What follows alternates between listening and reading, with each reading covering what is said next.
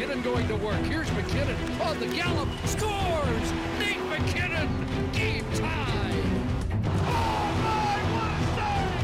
Holy mackerel, what a save! Grab me 18 for a cross-check!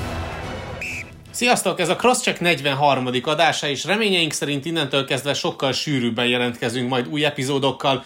Jó magam, Kerek István vagyok, és ezúttal is Jani Szabolcsal beszélgetünk pár aktualitásról, de minden továbbiról csak azután, hogy Szabi is életjelet adott magáról. Szia Szabi! Hello, hello, köszöntöm ismét a hallgatókat.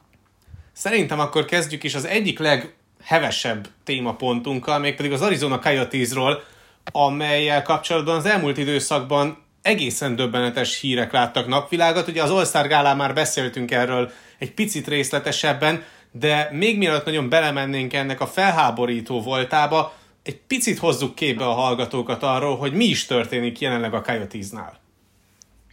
Hát ugye most, most lett hivatalos végül is az, hogy ugye a City of Glendale gyakorlatilag kirúgta a csapatot Arizonából. Korábban ugye mentek az egyeztetések, hogy meghosszabbítsák a jelenlegi arénával a szerződést, ami hát nem, nem ment zöggenőmentesen, már a szezon során sem.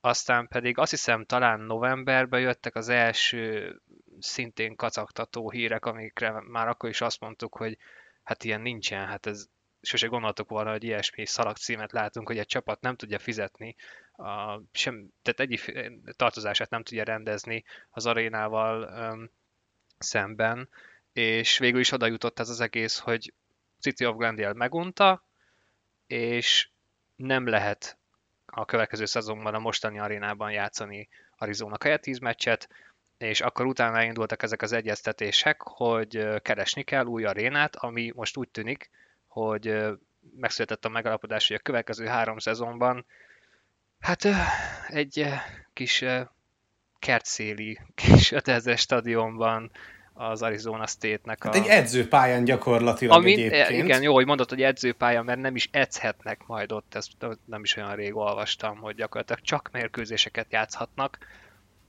Egészen szürreális. És tudod, mi a legfelháborítóbb ebben az egészben?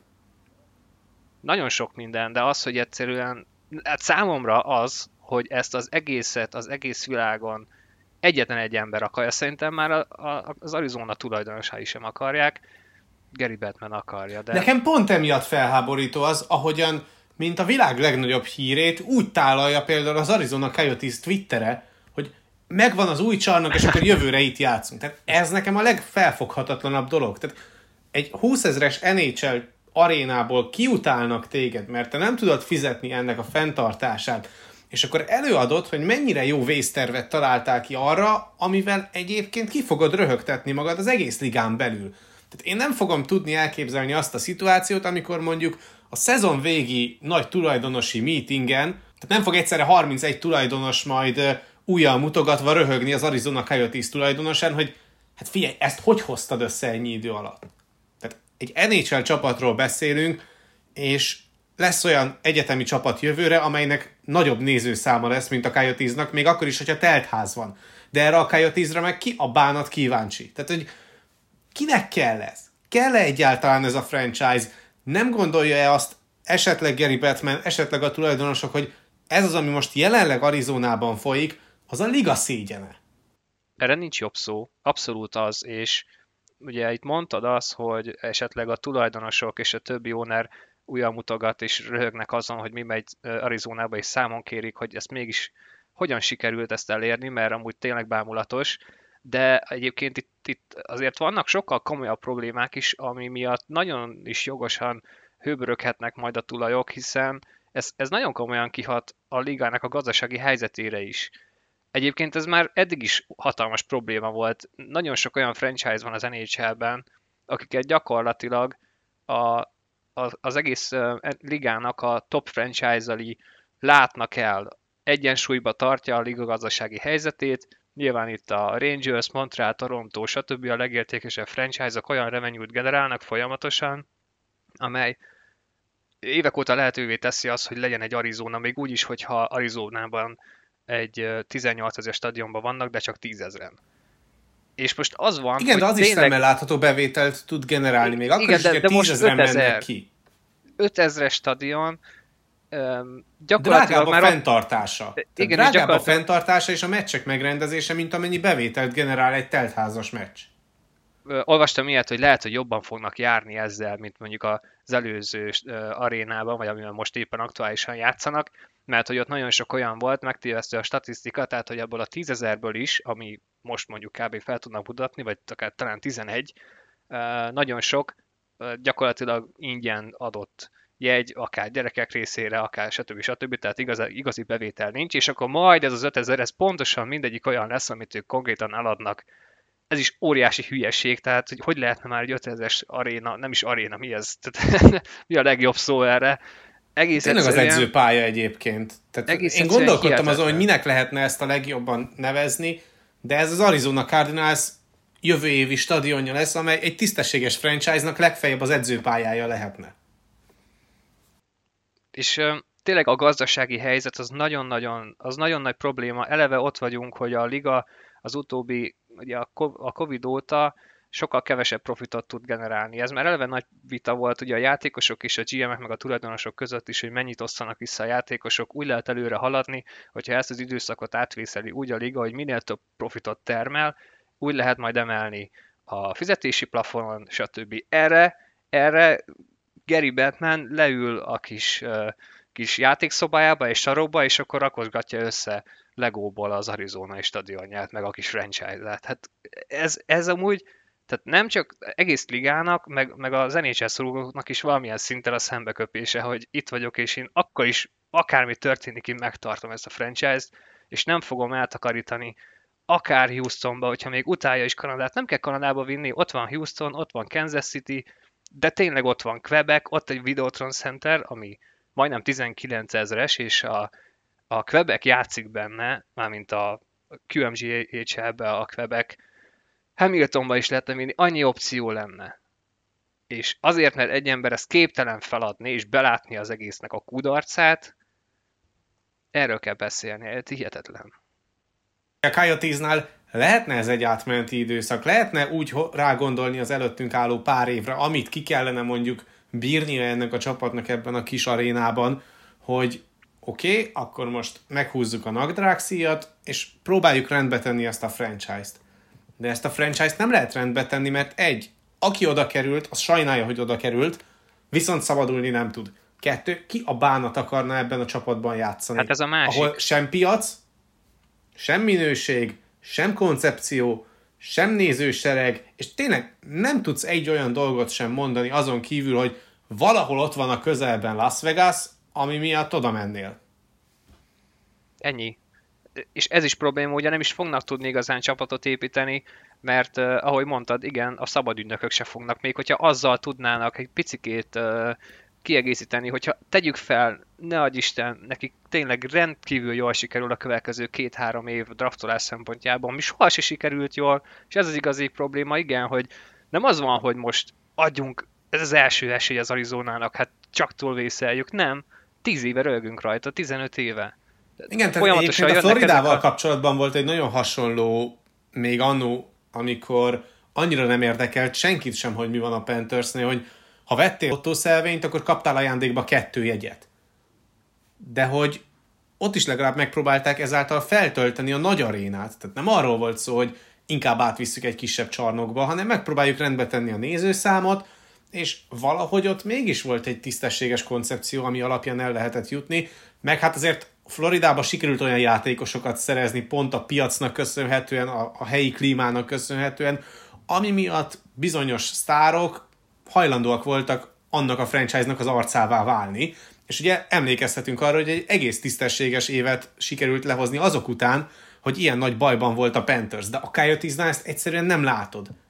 És lehet, hogy én vagyok borulátó, és én nem szeretem ezt a franchise-t, és látnám már inkább Kanadában egy másik néven, de, de az a helyzet, hogy most ilyen Phil Kesseleket kell nézni. Clayton Keller, jó, oké, okay, jó, úgy ott van, de hogy ő, ő meg menne. És Minden- egyébként azért nem lehet hibáztatni senkit sem. mindenki menne szerintem, és tehát tényleg nincsen, nincsen hova, nincs, nincs semmi pozitívum, és ami a legnagyobb baj, hogy még ezek után sem lehet a szikráját sem látni annak, hogy Batman feladná. Tehát innentől kezdve egyébként, hogyha két-három évvel ezelőtt kérdezik meg tőlem, hogy költözhet-e az Arizona, akkor azt mondom, hogy igen. Reálisan megnézed a helyzetet, azt gondolod, hogy a liga úgy operál, és ezeket a hibákat és ezeket a óriási redflageket érzékeli, és nem várja meg azt az elképesztően nevetséges szituációt, amiben most vagyunk. Tehát pont ez a baj, hogyha már ide elsüllyedt, és ezt is engedik, és ezt is elnézi mindenki, akkor mi, mi, mi, a, mi az alsó határ, amikor tényleg azt mondja a Batman, hogy na jó, hagyjuk, akkor csináltuk, amit akartok. Tehát az, az lesz, hogy Batman fognak görhokizni? Az is lehet. Fél, Tehát... szerintem egyébként előbb lesz egy újabb lockout, mint egy újabb kanadai franchise. Hát azt nagyon könnyen el tudom képzelni. Úgyhogy, és, ja, és akkor ide fog visszatérni Aston Matthews, amit évek óta uh, olvasunk. Na, erről nagyjából ennyit szerintem.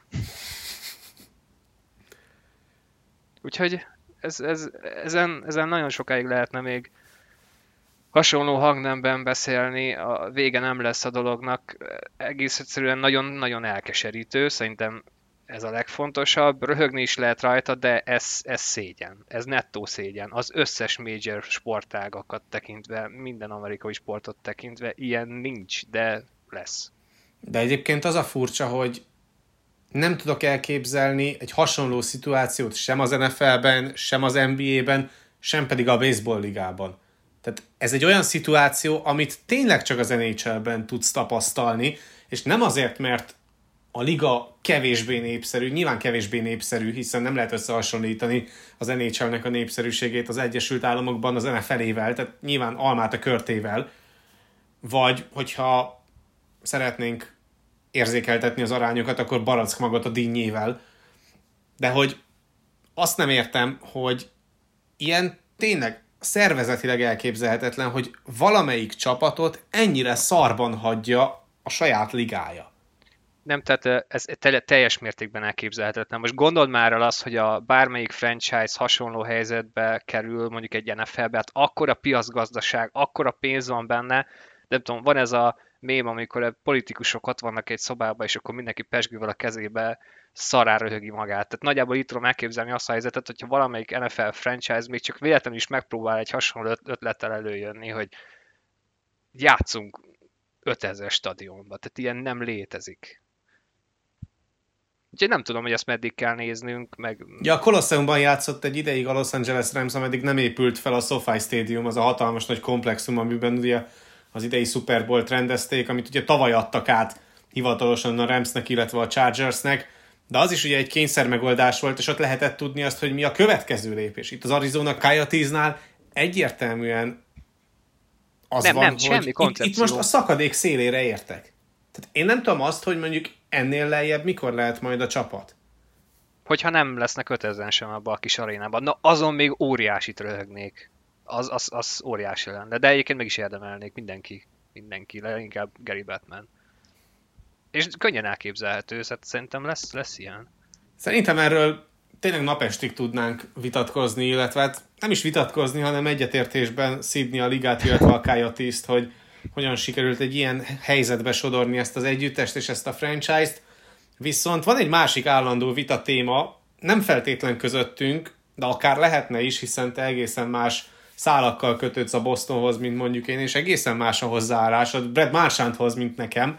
Úgyhogy akár rá is térhetünk arra, hogy mit is csinált Marchand, és hogy ugye ez a hat mérkőzés, amit kapott mindössze, az mennyire tükrözi a ligának a koncepcióját és a konzekvenciáját, illetve hogy mennyire pofátlan dolog egy ilyenért csak hat meccset adni valakinek, amellett, hogy egyébként amikor Brad Marchand a játékkal foglalkozik, akkor a liga egyik legjobb játékosa. Tehát, hogyha Gamescore-t nézünk, akkor benne van a top 20 játékosban Brad Marchand idén.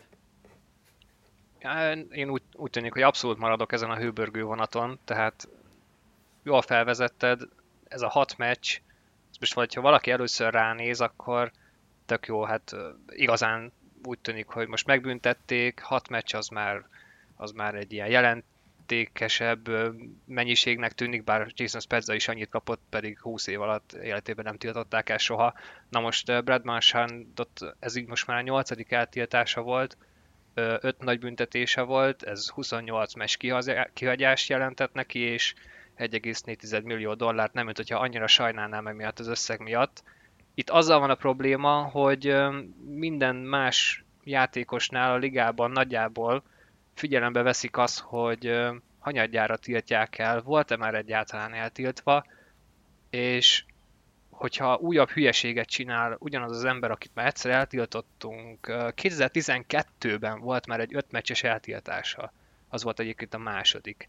De 2018-ban is volt már egy 5 meccses eltiltása. Idén, ebben a szezonban volt már egy 3 meccses eltiltása. Egy ekkora ez megint egy olyan dolog, ami már viszont totál vétetetlen. Tehát vannak olyan helyzetek, amikor úgy sikerül az ütközés, belesírul a játékos, azért kap 3-4 meccset. Már csak azért, mert ugye sérülés is történt abban. Igen, de itt erről nem volt szó. Itt nem, Tehát itt, itt először itt az volt, hogy először hogy... megütötte jobbal Tristan Jarit, és aztán még oda is csapott neki egyet az ütőjével. Tehát ez a totális nézed, és nem hiszed el. Majd Igen, megmagyaráztatlanul... Levivel közvetítettük azt a meccset, és hát amikor ezt láttuk, így hirtelen lenéztünk a képernyőről, és egymásra tekintettünk, és a, a teljes döbbenet és a szótlanság volt az, ami jellemzett mindkettőnket. Persze, hát erre mit mondasz? De egyébként az is furcsa volt, hogy a csapattársai Járinak sem kezdték el ütlegelni Mársándot. Tehát az egész hát az- szituáció nagyon furcsa volt, is hogy senki nem védett meg senkit. Tehát a Pittsburgh játékosok így nézték azt, hogy mit csinál Mársánd. Tehát előbb Igen. értek oda a játékvezetők, mint hogy egyáltalán kapott volna egy pofont a kapu torkában Mársánd. Na ez hatalmas probléma egyébként, hogy senki sem ad neki egy akkorát, amit ő igazán megérdemelne, bár az, az lehet, hogy túl nagy is lenne. Minden esetre igen, ez a helyzet, ez sok mindent elmond a Pittsburghről is. Nem tudom, hogy nyilván Crosby-val van egyfajta barátságuk, bár egyébként ő se engedte a pad közelébe, tehát hogyha már gyökér, akkor legyen full gyökér, azzal is, akivel egyébként még jobban van, és esetleg egy ilyen helyzetben megpróbálná megvédeni, ami egyébként védhetetlen, hogy egy de nem is akarták megtámadni, tehát itt ez a nagy probléma, hogy a Pittsburgh senki sem törte ketté azonnal, és, és az, hogy 6 meccs. Tehát mondom, 2011 Amberger, könyöklés, két meccs, 12, ugye volt ez a nagyon csúnya guggolás Szemi Szálón, 5 meccs. 2015 Brassardon a lábkihúzás, gáncsolás, két meccs, 15 guggolás, ugyanúgy Baroveckinél egy nagyon sérüléses szituáció, három meccs, aztán hát kb. tökön szúrta Jake Docsint, hogyha van valaki, aki megérdemli, akkor az, az mondjuk egy nullás eset, de ott is kapott két meccset. Januárban, 2018-ban Johanssonon könyöklés 5 meccs, 2021 novemberében pedig ugyanúgy egy ilyen gáncsolásos eset, ami sin- Szabi, szintén kérdezek valamit, mert ebben érintett is vagy valamilyen szinten, hogy tavaly, amikor Mark Scheiflit eltiltották, hány meccsre is tiltották el? Nagyon... Az, amikor volt a Sipsze utáni ütközése? Igen. Na, ezt nem fogom tudni hirtelen meg. Egyről vagy kettőről? Hát nem sokról. Igen, tehát hogyha mondjuk azt veszed alapul, akkor Márcsannak a hat mérkőzése az teljesen jogos. De ha azt veszed hozzá, hogy visszaeső, hogy idén sem már az első, megvan a bűnlajstroma, lehetne példát statuálni, és ráadásul ez egy olyan szituáció volt, amit nem is nagyon látsz. Tehát ilyet, hogy ütő nélkül, kesztyűben lekeversz egy jobbost az ellenfél kapusának, majd utána nekimész bottal, Beszúrod a botot a sisakba. Olyat nem látsz egyszerűen. hogy és, és az a vagy? furcsa, hogy ezek lennének azok a szituációk, amiknél példát lehetne statuálni azzal kapcsolatban, hogy gyerekek, ilyet nem csinálunk soha. És akkor ezzel kapcsolatban lehetne egy elrentető büntetést kiosztani Márcsánnak. Ehhez képest mit látunk? Hat meccs, és akkor majd visszajöhet valamikor, és mehet minden tovább úgy, ahogyan addig.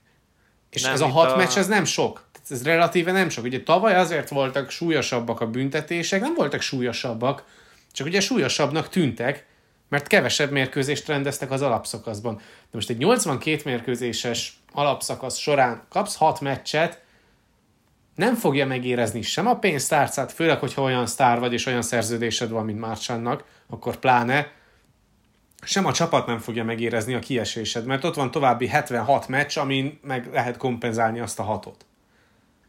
Nazem Kadri szerinted hány meccset kapott volna ezért? Most őszintén. Tehát a, a minimum 10 az, az, az biztos. De még az is lehet, hogy annál többet is. Tehát az, hogy őt ennyire bünteti a liga, és Brad Marchand semmit sem csinálnak egyébként az, hogy a példát lehetne statuálni, ezt a liga megteszi, csak a másik irányba. Mert évek óta azt látjuk, a Brad Marchandról van szó, vagy a Bostonról van szó, legyen egy Jeremy Jacobson, meg tökéletes kapcsolataid a ligába, és akkor bármit megtehetsz nagyjából, mert ez, ez azt jelenti, hat meccs, senkit se fog érdekelni, alapszakaszban nincs következménye, pont ez, ezért emelhetem ki az 1,4 millió dollárt is, hol érdekli Brad Marchandot az, hogy ennyit veszített karrieres során, szóval gondolom ott lesz majd a playoff, ugyanezeket meg fogja húzni, ott meg egyáltalán nem fogják eltiltani. Hát mondjuk szerintem ilyet nem húzna meg ott. Tehát hát szerintem ez tipikusan lehet, az volt, amikor egész meccsen frusztrált volt, ugye a Boston is két gólos előnyt adott le, és az volt az ember érzése, hogy oké, okay, akkor itt most elszakadt a cérna, de gyakorlatilag tét nélkül szakadt el a cérna. Mert a Bostonnak még abban, abban sem kellett gondolnia, gondolkodnia ebben az esetben, hogy kikerülhet a rájátszásból, vagy veszélybe kerülhet a rájátszás, hogyha már sem nincsen hat meccsig.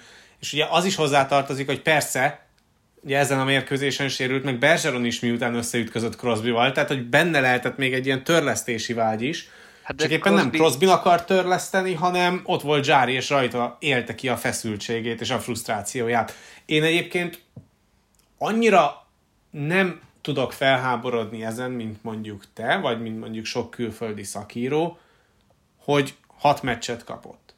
Azon viszont igen, hogy miért ilyen szabálytalansága, meg miért így vezeti le. Tehát, hogy le lehet ezt vezetni úgy, hogy mondjuk beleáll egy tisztességes ütközésbe, de nem kezd az... támadni a kapus. Brad Marzsánnak nem igazán szokott ez összejönni, tehát azért, mert egy bolond.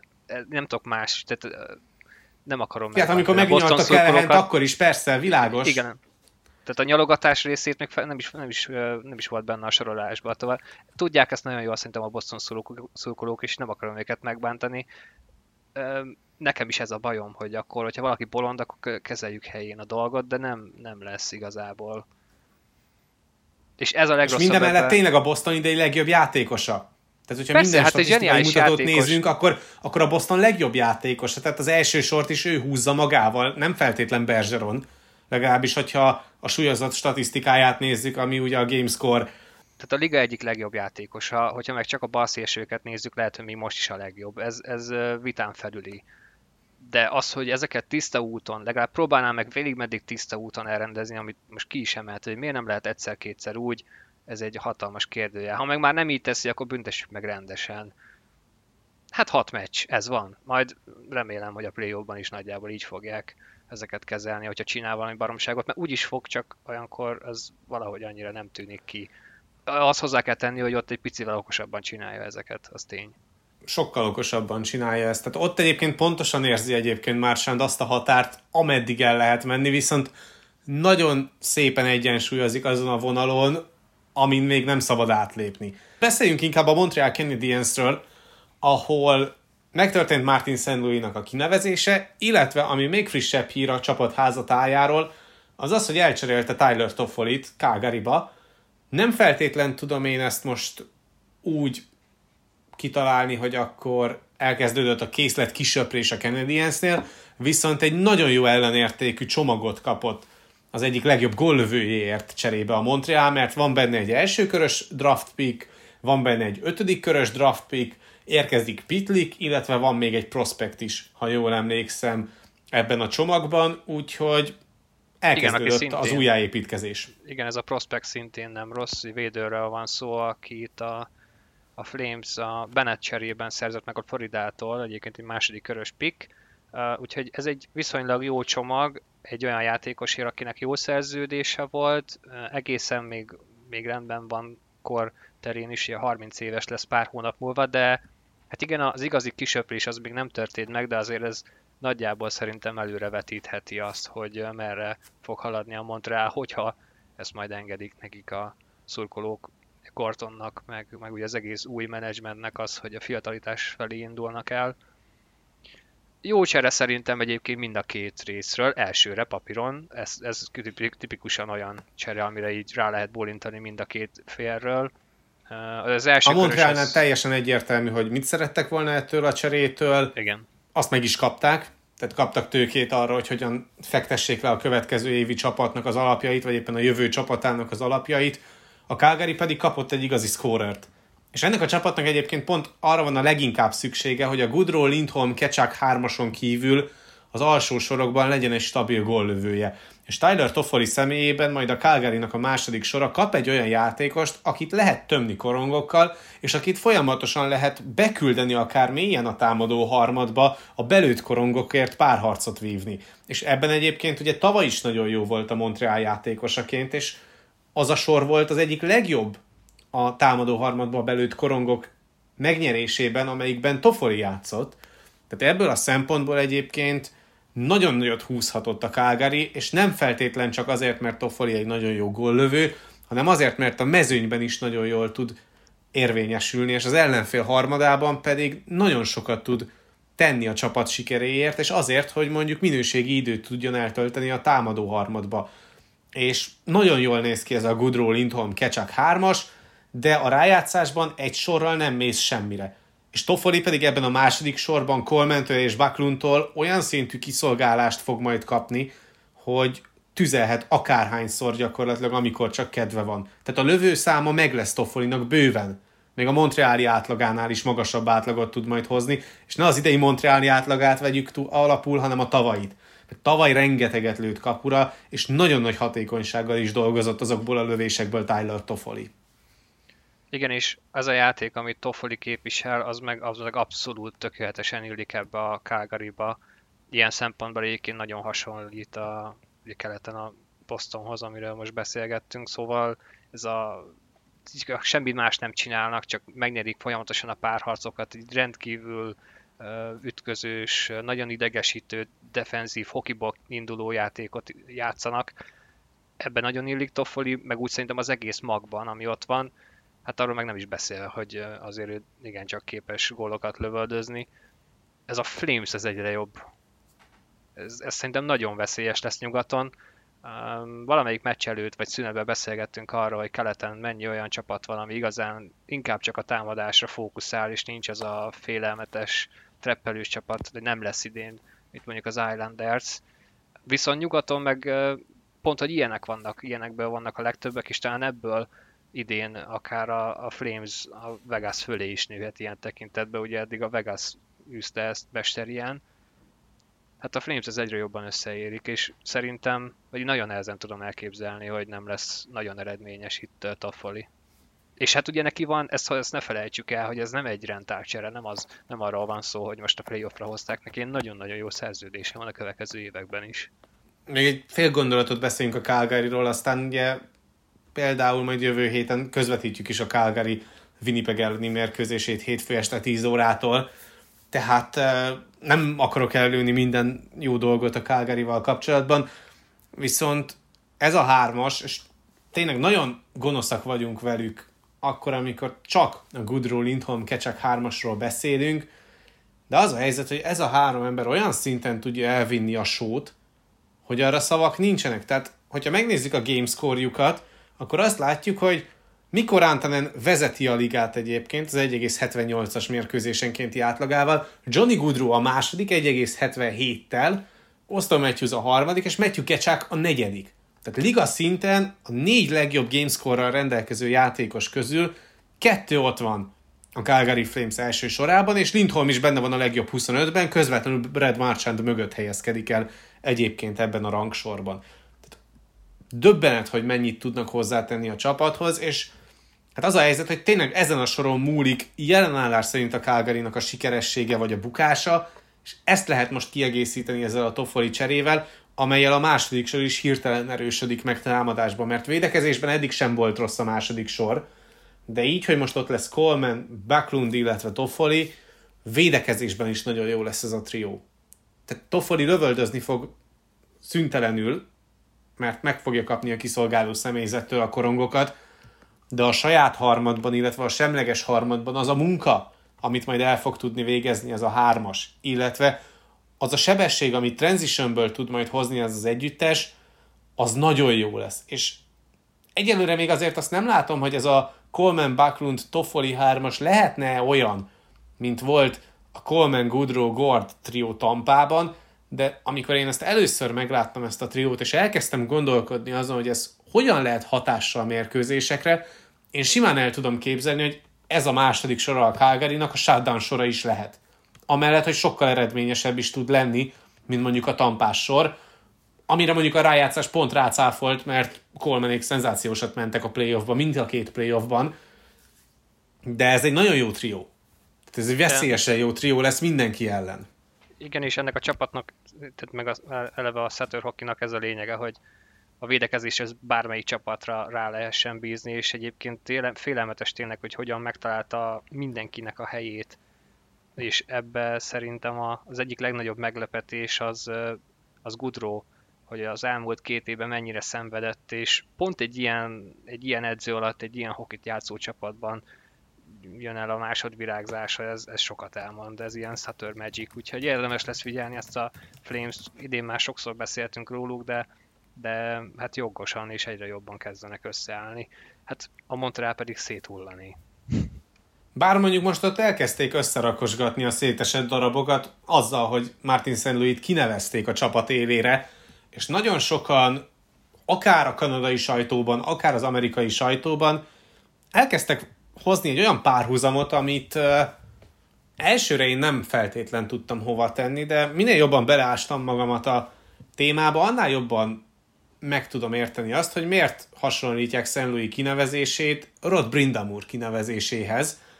Nagyon hasonlóan gondolkodik a két vezetőedző a jégkorongról, és az a helyzet, hogy például Brindamur is elmondta a kollégájáról, hogy. Louis egy rettenetesen jó vezetőedző lesz, de ahhoz mindenképpen önmagát kell adnia, és önazonosnak kell lennie. Tehát nem gondolhatja azt, hogy na jó, akkor én most hozok egy olyan szisztémát, ami a csapatnak működik, de én nem feltétlen tudok ezzel együtt élni. Tehát, hogy Szenlóinak is egy olyan rendszert kell majd elkezdenie építenie Montrealban, ami az ő játékából fakad, és az egyik első interjújában pontosan ezt fejezte ki, és nagyon jól írja körül azt, hogy mi az ő filozófiája.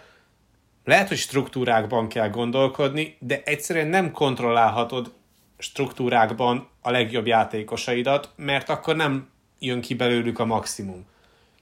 Tehát engednie kell azt, hogy a jó játékosok olvassák a játékot, és a saját döntéseiket hozzák meg. Nem szabad bele szűkíteni egy bizonyos keretbe, és nem szabad limitálni a legjobb játékosokat. És ugye a saját példáját hozta fel, hogy amikor játszott akár a Tampa Bay Lightningban, akár játszott a New York Rangersben, mindig akkor tudta a legjobbat kihozni magából, amikor engedték neki, hogy olvassa a játékot. És ő ezt szeretné a csapatával, hogy persze legyen egy rendszer, de nem a rendszer fogja meghatározni azt, hogy a csapat legjobb játékosai hogyan játszanak. Ő nekik meg kell kapni a szabad kezet ahhoz, hogy egy hosszú távon eredményes és sikeres csapat alapjait tegyék le. Most az, hogy ezzel a kerettel ez megvalósítható-e, az egy jó kérdés, de az már egy nagyon jó irány, amit egyébként Szent Louis szeretne. Az tényleg egy egészen másik dilemma, hogy megkapja-e majd a játékos keretet hozzá, mert azért végignézve ezen a Montreali kereten, hát ez egy nagyon jó elképzelés, amit Szent Louis szeretne, de az emberállomány azért nem hemzseg a kifejezetten elit játékosoktól.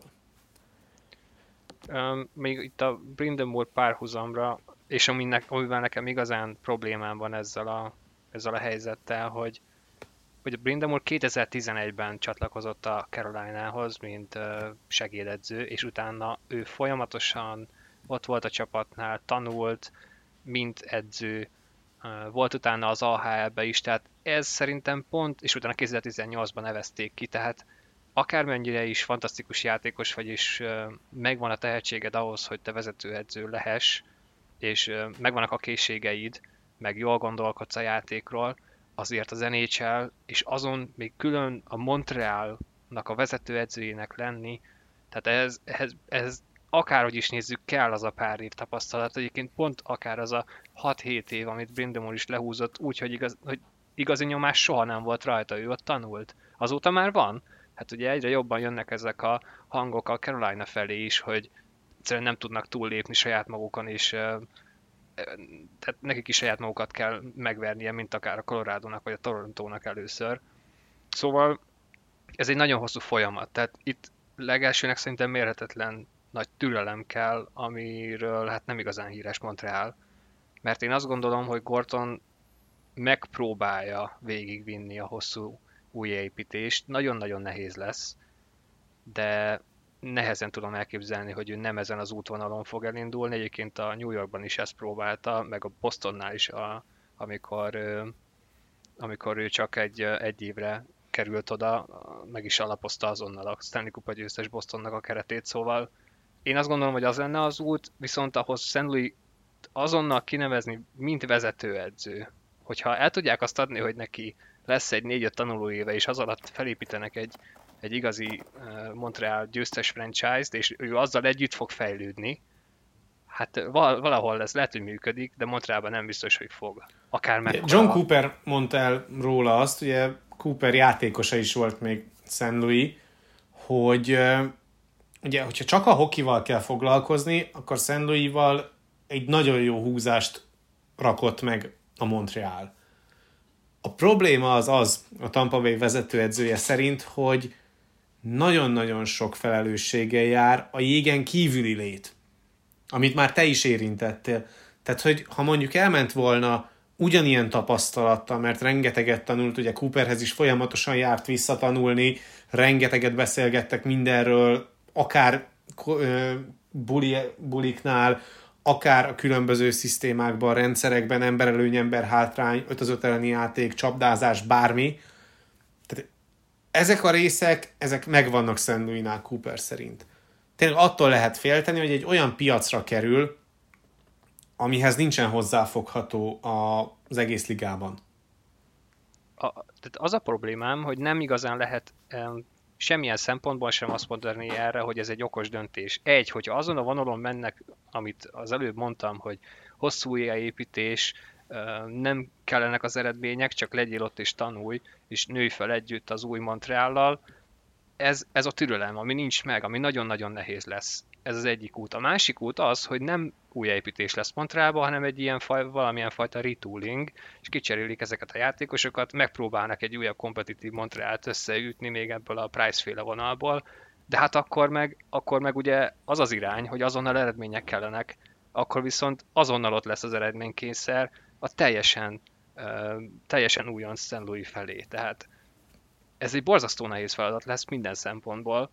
Persze azt ne felejtsük el, hogy egyébként most még ideiglenes edző, tehát ez igazából nyáron fog eldőlni, hogy itt marad-e, de nehezen tudom elképzelni, hogy egy ilyen karaktert csak azért hoznak, hogy majd akkor nyáron, nyárig valahogy így vezetgesd el a fiúkat a jégen. Első körben viszont meglepően pozitív volt vele kapcsolatban a montreali sajtó. Úgyhogy az első lépések azok kifejezetten ígéretesnek tűnnek St. Louis-val, de hát nyilván ez majd akkor fog eldőlni, amikor sorra játsza a meccseit, és esetleg már az új szezonban, mert azért afelől ne legyen kétségünk, hogy nem csak erre a fél évre kapja meg a Montreal padját, hanem bizony vele majd a nyáron fognak szerződést hosszabbítani, hogyha nem áll sokkal jobban bele a földbe, mint Düsen tette ebben a szezonban, már pedig annál jobban azért nehéz. Itt a kérdés igazából az, hogy majd akkor, amikor az új szezonban jön az első komolyabb hullámvölgy, akkor milyen gyorsan veszíti el a szurkolók, illetve az újságírók bizalmát, mert az a helyzet, hogy Montrealban tényleg nem az határozza meg egy vezetőedző sikerességét, illetve egy vezetőedző regnálásának a periódusát, hogy a tulajdonosi kör, illetve a general manager mennyire elégedett az ő munkájával, hanem egyszerűen az, hogy a sajtó hogyan agitál mellette, vagy éppen ellene. És hát kétségeink ne Mert a népharag bárkit el tud vinni onnan. Le, meg lesz ez az időszak, ebben biztos vagyok, úgyhogy igen, érdekes lesz, hogy amikor az első ilyet kezelni kell, akkor az hogyan fog lecsapódni, és mit fogunk látni. Az sok mindent el fog árulni egyébként a, a továbbiakról is. A Flames kapcsán ugye maradunk nyugaton, a Montreal szempontjából pedig visszatérünk nyugatra, akkor beszélnünk kell arról a Vegas Golden Knights-ról, ahol pedig egy új időszámítás kezdődhet meg a szezonon belül, hiszen Stone sérült listára került, ráadásul hosszú távú sérült listára, ami ugye egyben azt is jelenti, hogy az alapszakaszban ő már nem fog pályára lépni. Ezzel párhuzamosan viszont hogy-hogy nem, pályára léphet Jack Eichel, úgyhogy bemutatkozhat majd szerdáról csütörtökre virradólag a Vegas Golden Knights-ban. Az a center, akire nagyon-nagyon régóta várt a Golden Knights, de most mégiscsak az az ember érzése, hogy na akkor most fog kiderülni az, hogy megérte odaadni a fél csapatot és a prospect túlt a Buffalo Sabresnek. Hát nagyon érdekes helyzet, ugye most megint forrong egy picit a Twitter, meg úgy az egész hoki világ népe, hogy nem egy újabb Kucherov szituációt látunk, hiszen hogy, hogy nem pont most Mark Stone végül is hosszú Én ezekkel a kritikákkal egyébként nem tudok mit kezdeni, tehát ez egy teljesen legitim dolog. Tehát, ezen ne a, tehát ne a csapatot hibáztassuk, meg ne a vezetőséget hibáztassuk az azért, szabályt. mert meghúz egy ilyet. Tehát ne a játékos tutált, mert a, kihasználja a szabályokat, a kereteket, vagy éppen a kiskapukat, amiket talál, Ugye ezt pont beszéltük akkor, amikor végigvettük a tavalyi rájátszást, és a szezonzáró podcastben beszéltünk erről az egész Tampa szituációról. Minden csapat, minden vezetőedző, minden tulajdonos, general manager, bárki keresi a kiskapukat, hogy hogyan lehet a többi franchise fölé emelkedni. A Tampa ezt megmutatta tavaly, nyilván elkezdik használni, és akkor az fog legközelebb megint egy nagyot húzni, és egy nagyot ugrani előre a rangsorban, és meghatározhat akár egy hosszú távú trendet is, aki a következő kiskaput találja meg, amivel még sikeresebb lehet egy együttes, mint ezzel a hosszú távú sérült listás történettel. Tehát én értem, hogy ki lehet ezen akadni meg, hogy nem fér bele a fizetési plafon alá, és akkor ez a szabályok kiátszása. Szerintem ez inkább csak ilyen szemforgatós álszentkedés. Mm, arra lennék kíváncsi, hogy mi lenne a reakció akkor, hogyha itt valóban meghúzná azt a liga, mondjuk a következő szezontól, hogy igenis számít a play a, a salary cap. Na, az érdekes lenne, mert szerintem akkor meg azonnal mindenki a másik irányba kezd el hőbörögni, hogy akkor eddig hogy, hogy lehetett. Nyilván ezután egy óriási hátrány lenne, úgyhogy ez már egy elég nehéz szituáció. De szerintem azt nem lehetne egyszerűen meghúzni. Itt a következő lépés az az, hogy, hogy bevezessenek valami luxusadót mert én nem tudom elképzelni azt, hogy a rájátszáson szigorítsanak. A másik pedig az, hogy igazából mm, úgy értelme erről beszélni majd csak négy év múlva 2026 os szezon végén lesz értelme, mert hogy a, ez, itt nyilvánvalóan CBA változtatás kellene, és a, az, amit most legutóbb aláírtak, ez 2026-ig szól, úgyhogy addig ez szinte biztos, hogy így is fog maradni. Ezeket fogjuk tapasztalni. Biztos, hogy lesz ilyen, mert vagy szándékosan, vagy nem szándékosan ezek megtörténnek ezek a dolgok. Egyébként azt hozzá kell tenni, hogy Stone tényleg egész szezon során bajlódott ezzel a sérüléssel, kihagyott egy hónapot, visszatért, kihagyott pár meccset, visszatért. Nem néz ki jól, az ilyen sose néz ki jól igazából. Egy hátsérülésről van szó jelenleg, ami elvileg nem is nagyon tudják pontosan, hogy, hogy, hogy mi miatt van. Ez már aggasztó egyrészt másrészt, hogy tényleg folyamatosan visszatér, ugye szerintem jól ismerjük Nathan Hortonnak az esetét, aki konkrétan most jelenleg a civil életét is nagyon nehezen tudja megélni, mert olyan hátfájásai vannak, úgyhogy ez egy komoly probléma. Tehát engem ilyen szempontból nem lep meg az, hogy odarakták Stone-t, lehetett is erről olvasni, hogy valószínűleg ez lesz a megoldás, persze arról is volt szó, hogy Riley Smith már nem tud aludni három hete, mert úgyis őt fogják elcserélni egy ilyen csapatban, mint a Vegas. Nem ez történt. Most ott tartunk egyébként, hogy igen, hely kell, szerdán visszatér Colorado, ugye? Colorado ellen azt hiszem. És ráadásul Martinez-t is vissza tudják hozni, úgyhogy kettő embert kell leküldeni csak. Tehát kepügyileg abszolút meg lesz a Vegas a különbség, még nagy különbség egyébként a Kucherov szituációhoz képest az, hogy itt a Vegas nem igazán, nem igazán tud tervezni, tehát nem is tudják, hogy lesz-e Stone a rájátszásba, vagy ha lesz, meddig fogja bírni. És ez egy megint egy olyan kérdőjel, hogy azt ne felejtsük el, hogy Jack Eichel egy nagyon komoly műtét után tér vissza.